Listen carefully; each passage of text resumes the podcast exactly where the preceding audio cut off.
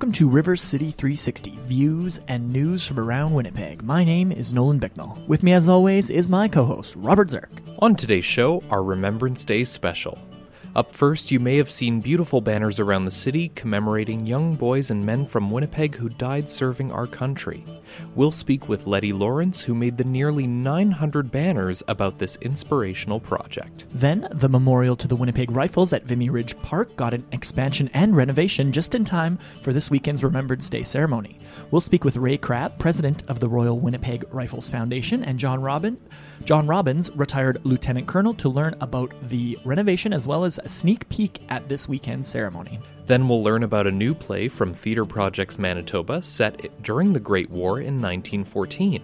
Mary's Wedding debuted last night, and Theatre Projects Manitoba's artistic director, Ardith Boxall, will join us in studio to tell us all about it. And finally, Sonny Promolo went to check out the unveiling of Transcona Museum's exhibit, Remember and Reflect, which is held at Kildonan Place Shopping Centre earlier this week. We'll hear from the École Centrale Lunchtime Choir, who is in attendance, and learn about the exhibit from curator Alana Horeda. We've got all this, some great tunes, and much, much more on this special Remembrance Day episode of River City 360.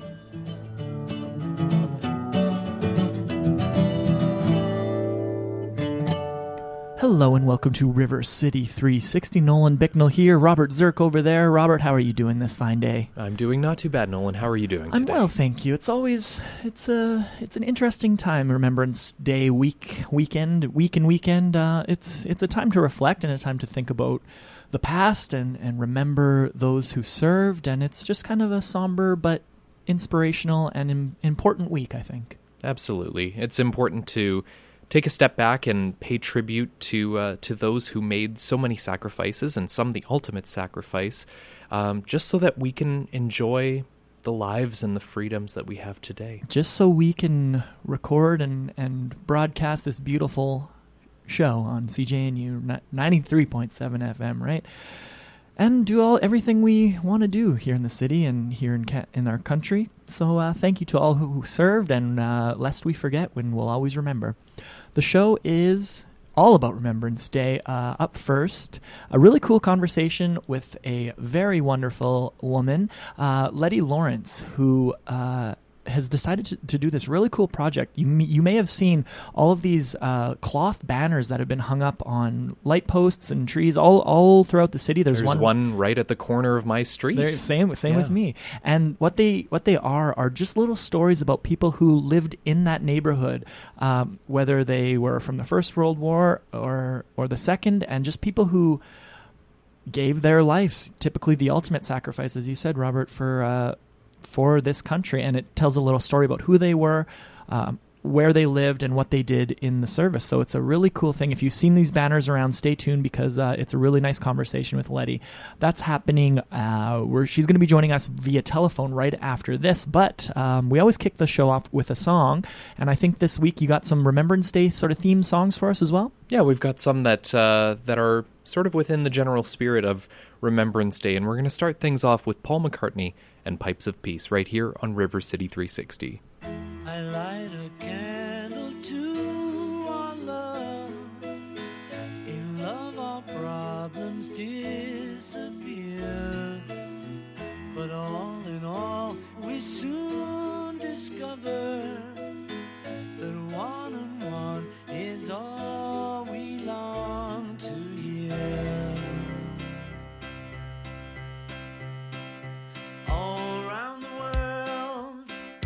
Little children being born to the world, got to give them all we can till the war is won. Then will the work be done? Help them to learn songs of joy instead of burn, baby burn. Let us show them how to play the pipes of peace.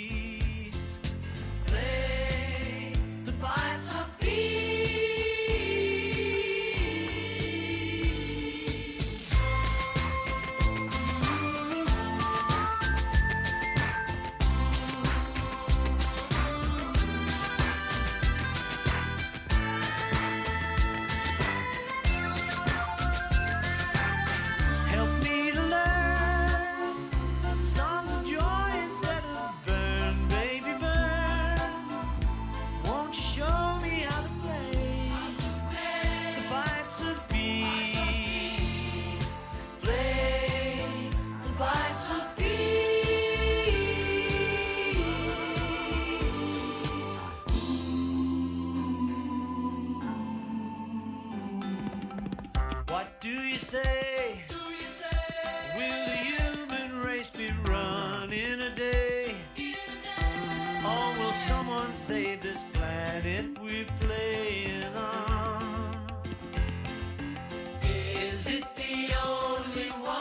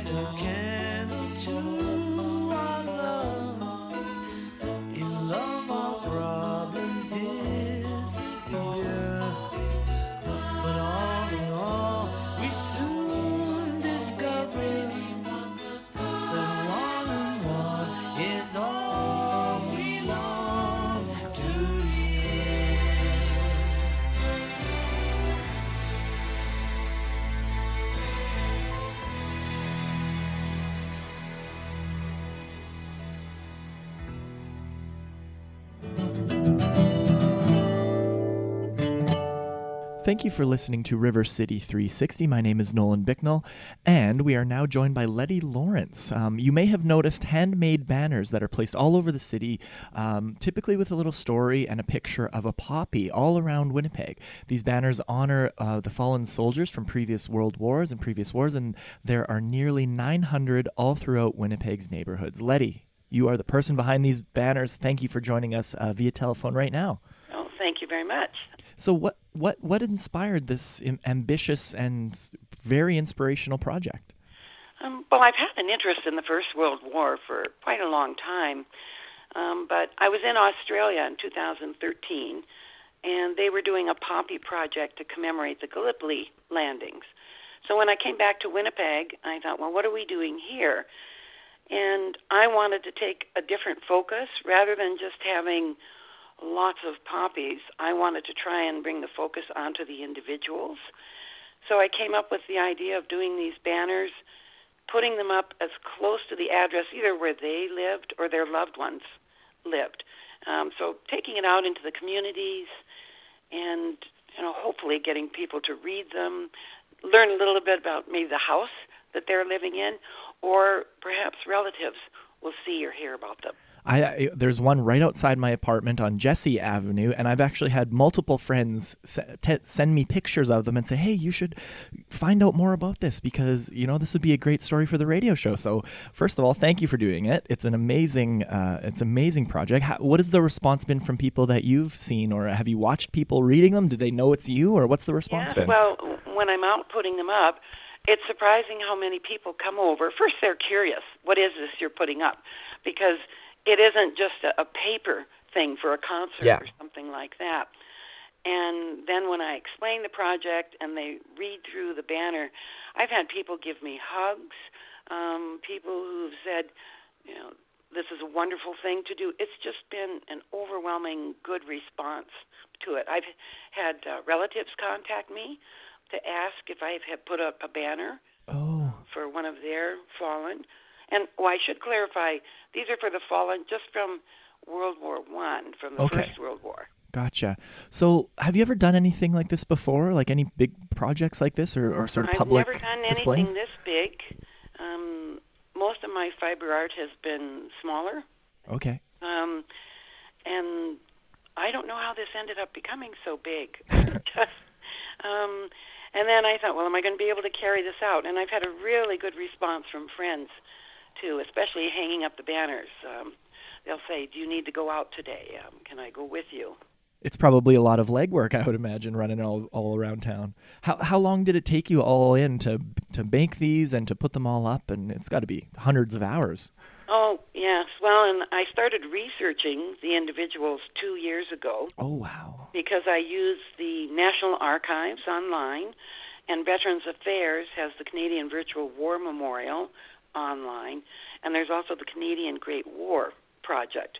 So I had to research all of them because I wanted to not have, you know, an extensive biography, but at least have something about them. Mm-hmm. So if I could find out their profession, if they were married, their age. I just had one the other day that I thought, oh, this is one we know when he died, but we don't even know his age when he was born. Wow. So what do you, like, I mean, you said people are walking up to you and hugging you. I mean, when I read, you can't help but feel a strong emotion and a thankfulness and a gratitude to these people who gave their lives for our freedom. But what do you hope personally that people walk away with when they read one of these stories and one of these banners? Well, I wanted them to recognize that these are people just like your friends and neighbors and family today. Just like, you know, your neighbor down the way that you may talk to every other morning. These are the kind of people who went away to this horrible war and didn't come back. Yeah. Did you have any family connections with this, or was there a personal connection for why you wanted to do something like this? No, my grandparents on my father's side were refugees from the war. They fled Lithuania when the Russians went in. And my grandparents on my mother's side, he was considered too old to go. Oh, okay, yeah. So what's the plan for the future? Are you going to keep these on display for the whole month, or and what's going to happen after Remembrance Day? Well, after Remembrance Day, they're staying up until the end of the year. Okay, because nice. Because I also wanted to emphasize that even though the war ended on November 11th, it didn't end for the families who lost someone. And a lot of these individuals died after November 11th as well. They were suffering from the effects of gas. Their lungs were deteriorating. They had injuries that they never recuperated from and died from that. And then after the end of the year, we're going around to take them all down, and they're going to be donated to the Army, Navy, Air Force Rockwood Unit 303. And they'll be joined with, because... I also made poppies, and then some friends decided they were going to help me make poppies. They're all handmade poppies. Those are on display at the Blankstein Gallery at the Millennium Library, and each poppy has a hand-torn tag with it identifying an individual with an address and an age. Beautiful. So that's on display now at the Millennium Library? Yes, that's on display for the month of November. Very cool. So for anyone out there listening that hasn't seen these banners, get out into your neighborhoods and just kind of keep an eye out. They're sort of posted on light posts and all throughout the city, and every single one is a unique story, and it's a really cool thing that you did for the city. And thank you for talking to me today about it, Letty. We really appreciate your time. Oh, thank you. Thanks, Nolan. We're continuing our discussion surrounding Remembrance Day on RC360 today, and up next we have a great story about the Royal Winnipeg Rifles Memorial at Vimy Ridge Park. There's been a facelift to the memorial just in time for this weekend's ceremony, and Nolan went for a little tour of the park with retired Lieutenant Colonel John Robbins and President of the Royal Winnipeg Rifles Foundation, Ray Crabb, to learn all about it. We'll take you along for the tour after our next musical break, but before we get to that, though, here is the Spitfire Band with Sentimental Journey, right here on River City 360.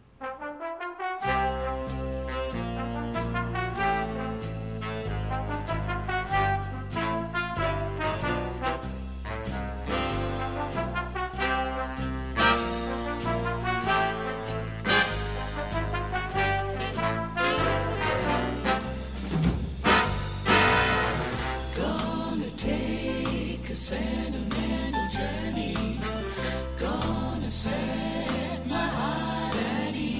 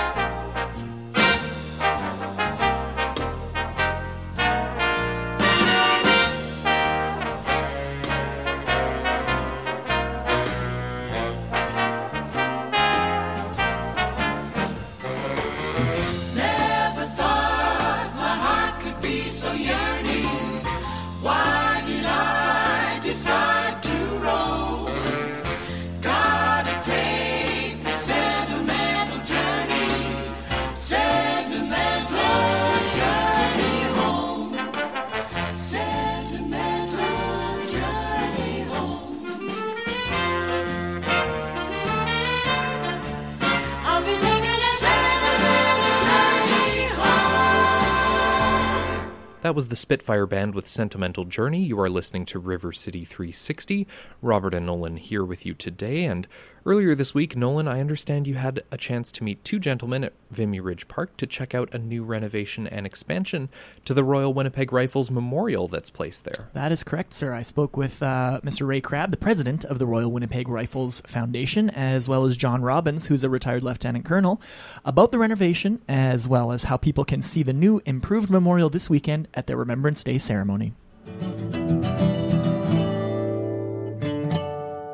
John and Ray, what are we looking at right now? Where are we standing? We're looking at the very end of the construction of an expansion and renovation to the Rifles Monument, which sits in the middle of the of what is now the Rifles Memorial. And they're just taking down the hoarding and heating facilities here, which were required to set the stones in place. So this will be officially the end of the construction phase of the memorial itself. There's still a few touch-ups to take place here in on the way in through the entrance and so on, but this is ostensibly the end of it, of the construction.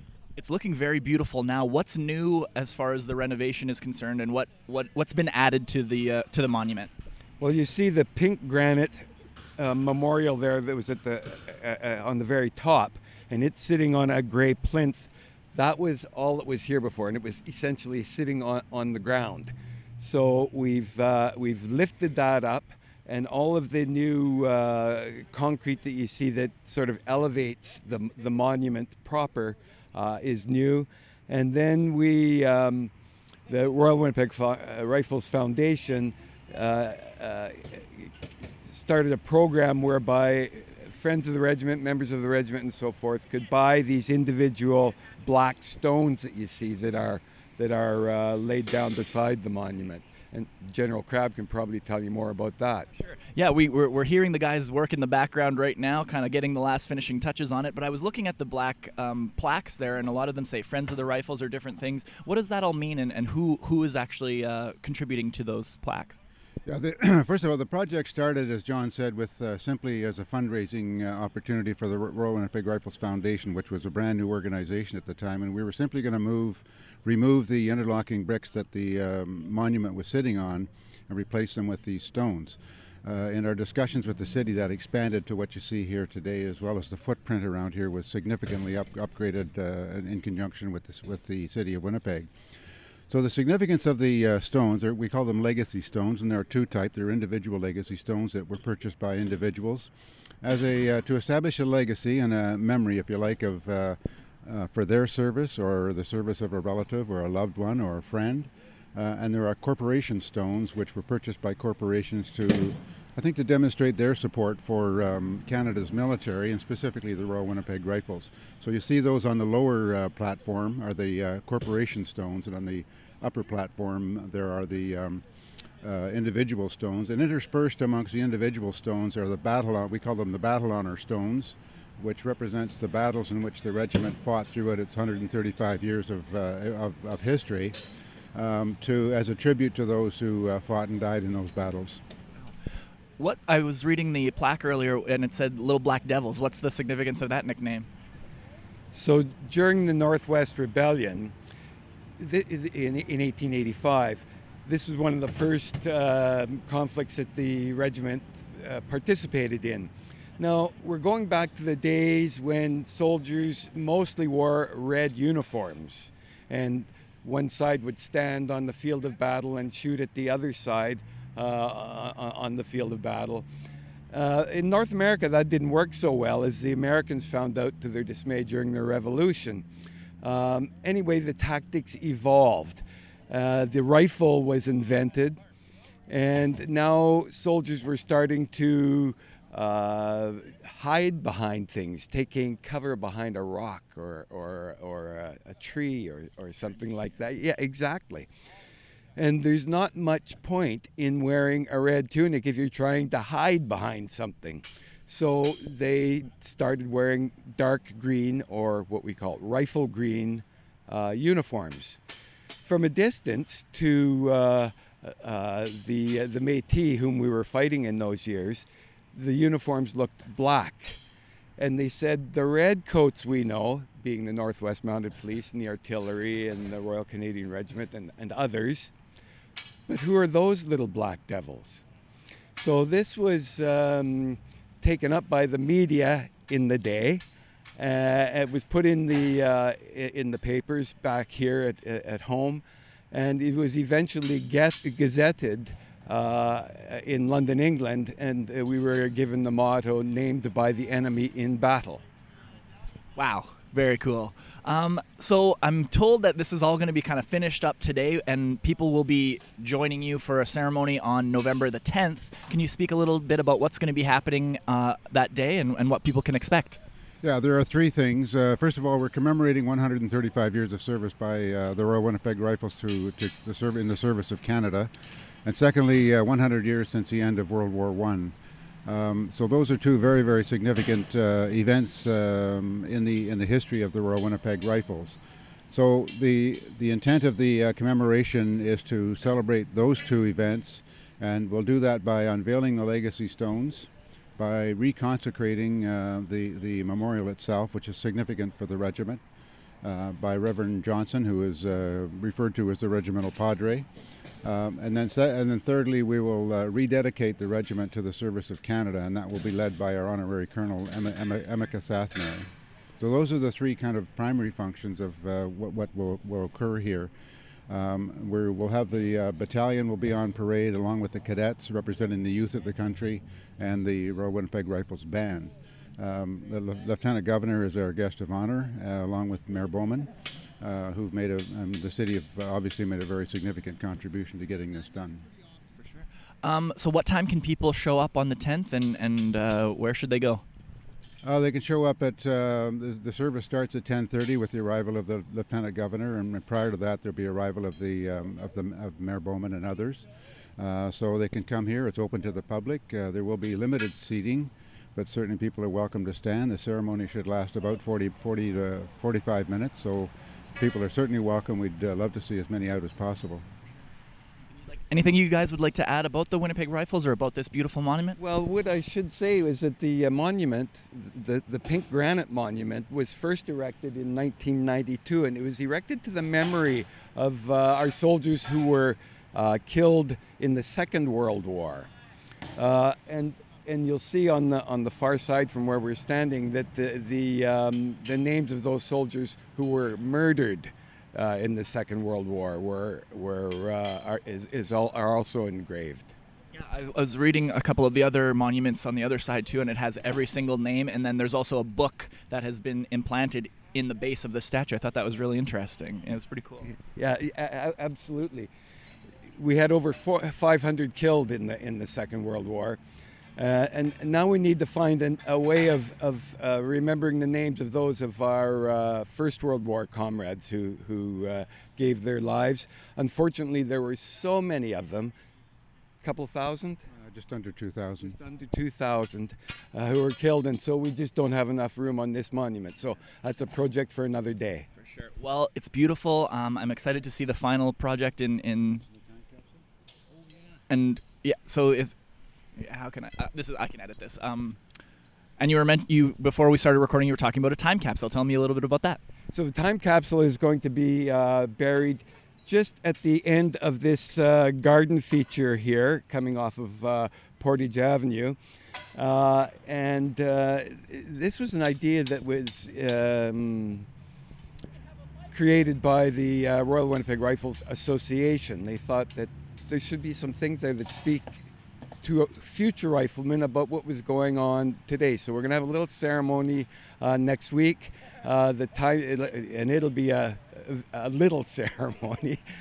The time capsule will go into the ground. It'll contain things like regimental coin, letters from the commanding officer, the honorary colonel, and other significant documents, regimental history. It'll be buried, and then what we're calling our acknowledgement stone will be emplaced on top of the time capsule. So 40 years from now, that will be, we hope, unveiled or at least recovered by the soldiers who put it into the ground in the first place. It won't be me or General Crabb. You never know these days. Who knows, right? Well, it's very cool. It's an amazing story, and it's great to keep that part of our history alive for generations to come. So thank you for meeting me here today, and we'll see you on the 10th as well. Absolutely. Thank you. Thanks. Thanks very much, Nolan. Thanks, Nolan. Coming up next, we'll be joined in studio by Ardith Boxall. She's the artistic director at Theatre Projects Manitoba, and just last night they launched their new show, Mary's Wedding, which is set back during the Great War in 1914. She'll tell us all about the show, so be sure to stay tuned for that. Before we get to that interview, though, here is Vera Lynn with The White Cliffs of Dover, right here on River City 360.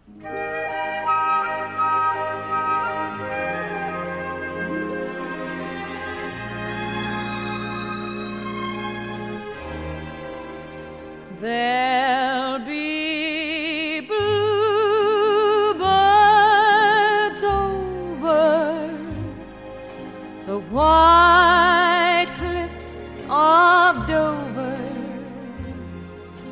Tomorrow, just you wait and see.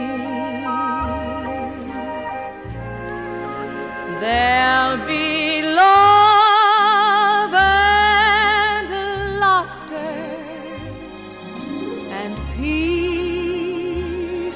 Ever after tomorrow, when the world is free, the shepherd will tend his sheep, the valley will bloom again. And Jimmy will go to sleep in his own little room again. There'll be bluebirds over the white cliffs of Dover. Tomorrow, just you wait and see. The shepherd will tend his sheep, the valley will bloom again, and Jimmy will go to sleep in his own little room again. There'll be bluebirds over the white cliffs of Dover. tomorrow. Just you wait and see.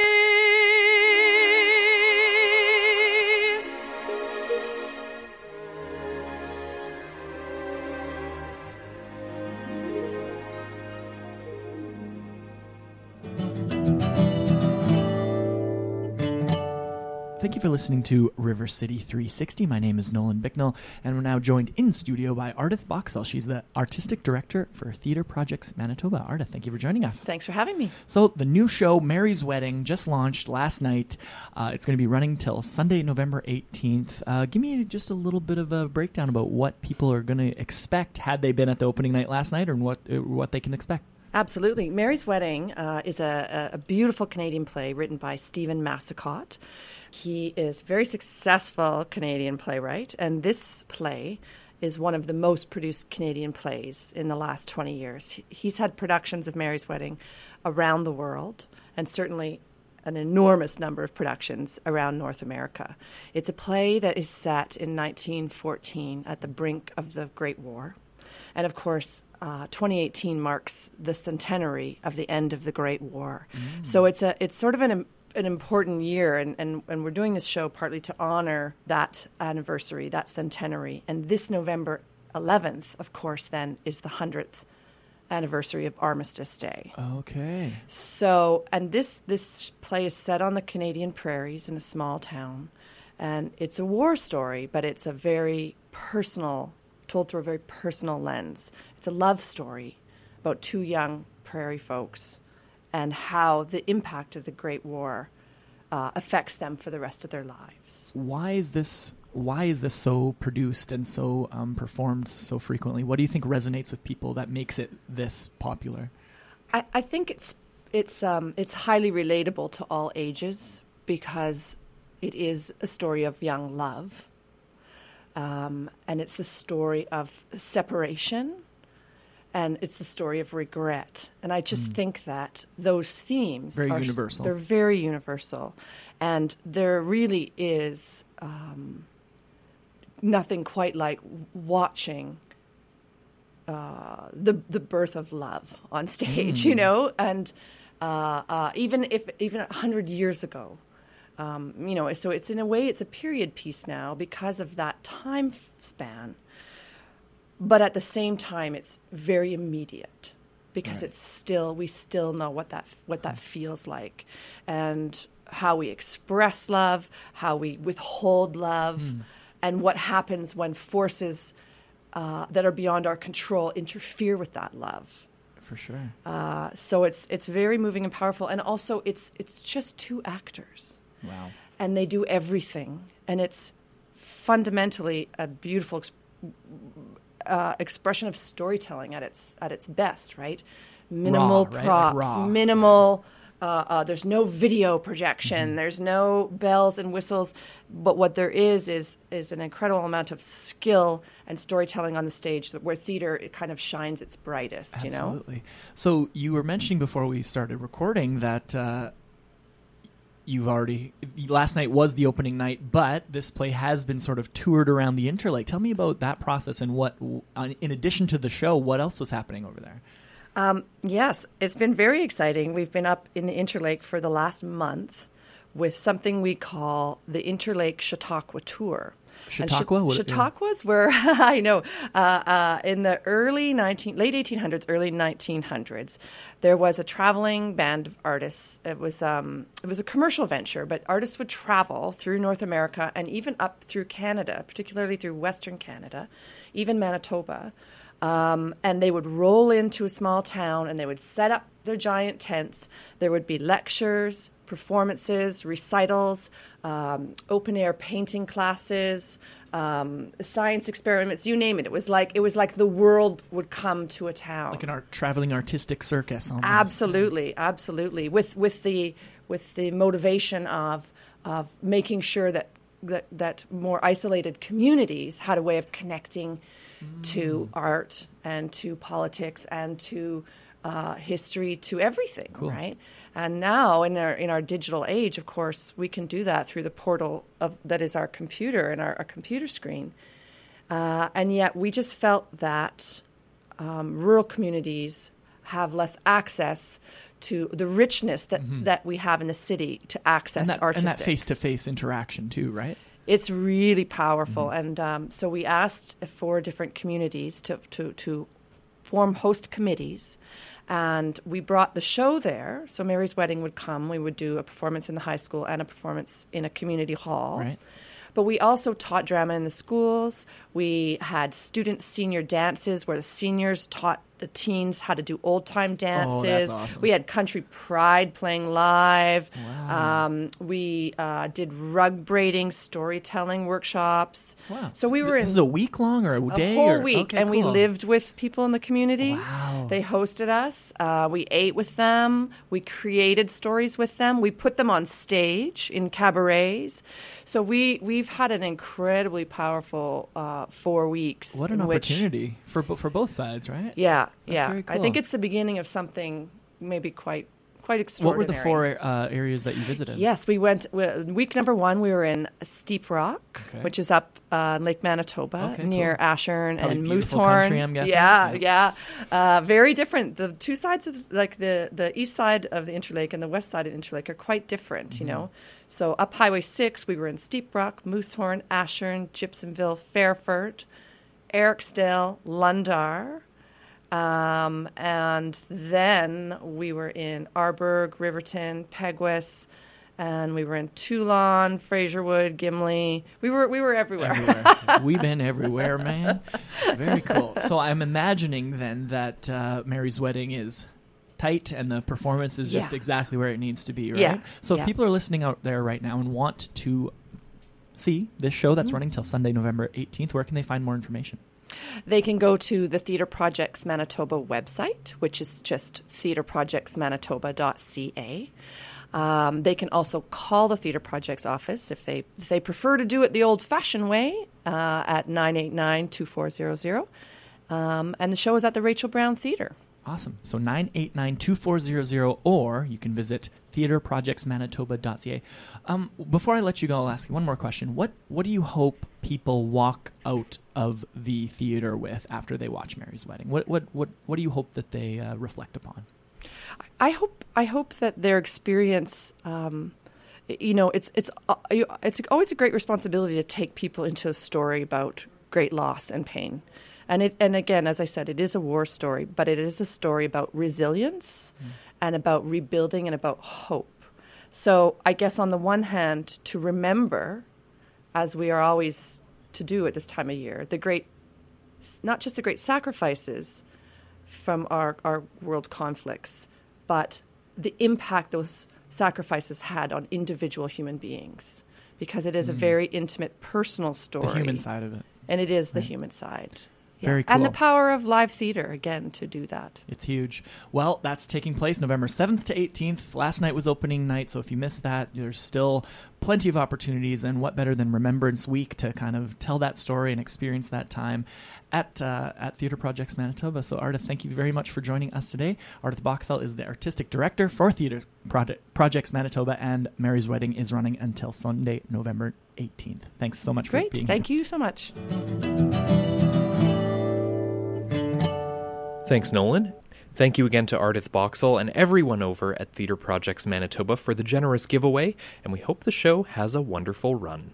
Coming up next on River City 360, Sonny Promolo has a piece where earlier this week he went out to check out the unveiling of Transcona Museum's exhibit Remember and Reflect, which is held at Kildonan Place Shopping Centre. He spoke with curator Alana Horeda about the exhibit, and we're going to learn all about it after our next musical break, which is the Boston Pops Orchestra with Intermezzo, right here on River City 360.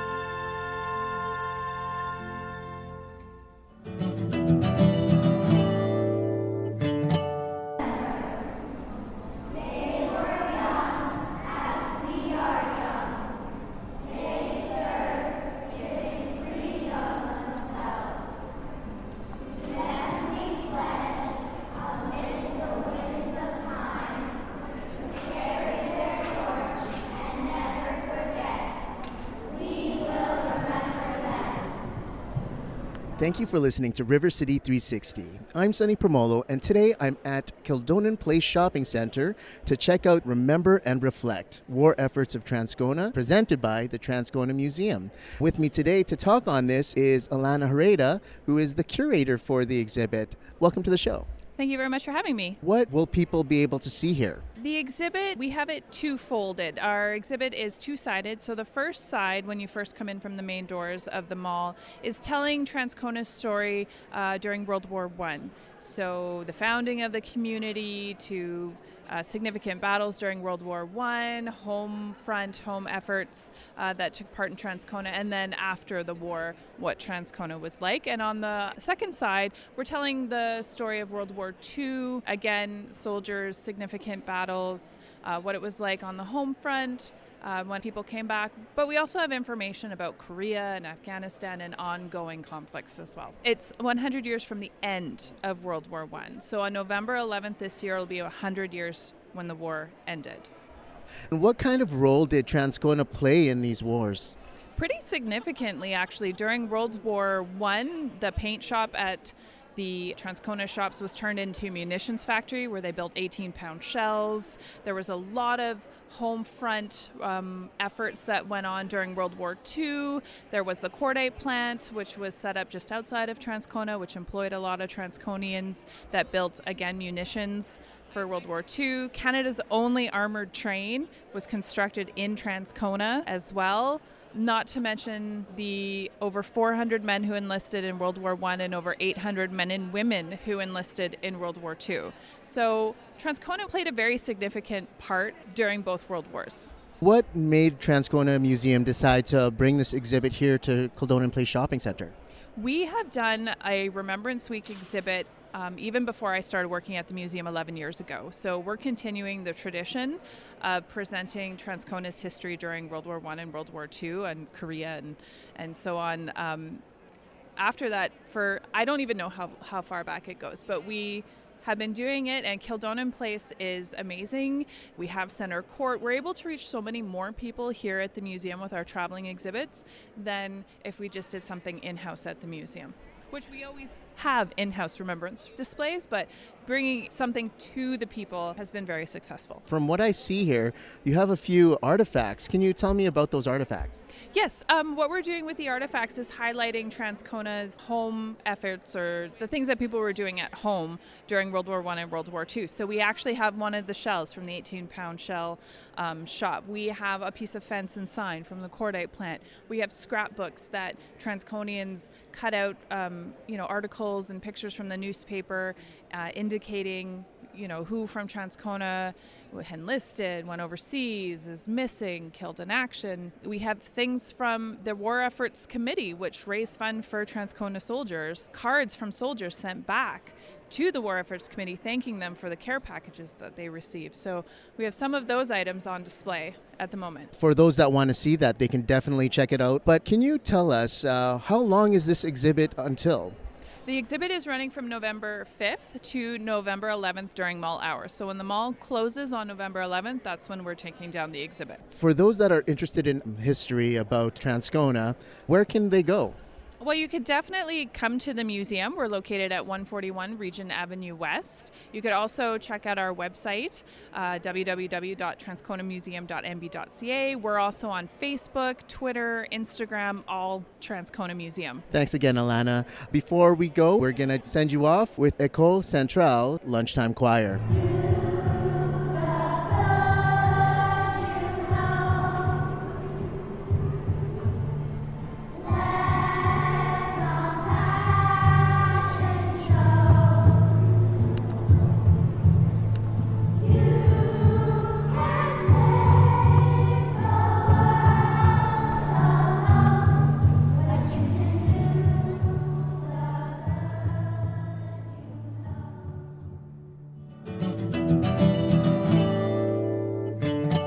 Thanks again to senior producer here at River City 360, Sonny Promolo, for that great conversation.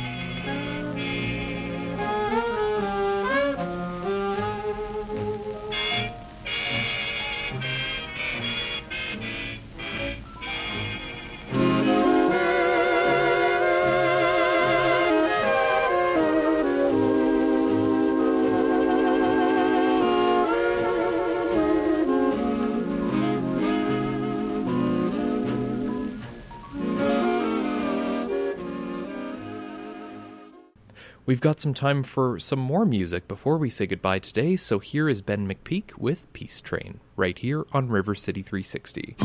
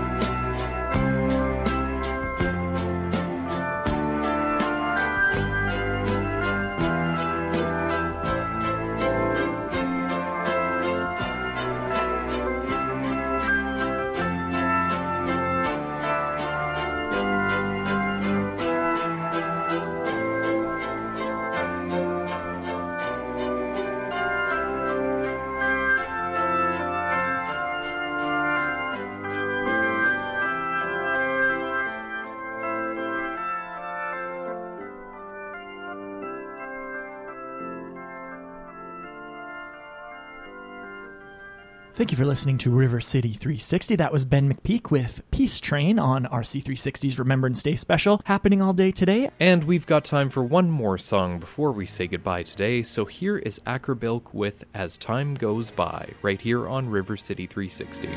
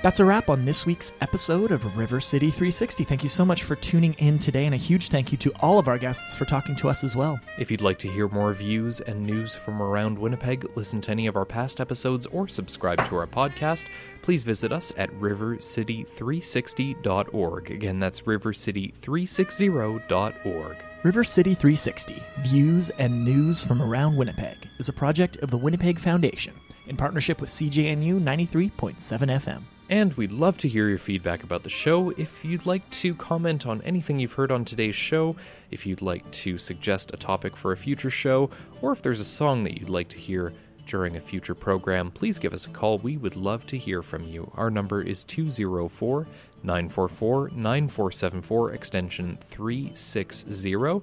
Again, the number to call, 204-944-9474, extension 360. You can also find us on the web, on Twitter, at River City 360, and on Facebook by searching by just searching River City 360 as well. I'm Nolan Bicknell, signing off for River City 360. And I'm Robert Zirk. Thank you again so much for listening, and we'll see you next week. Have a great day and a great weekend.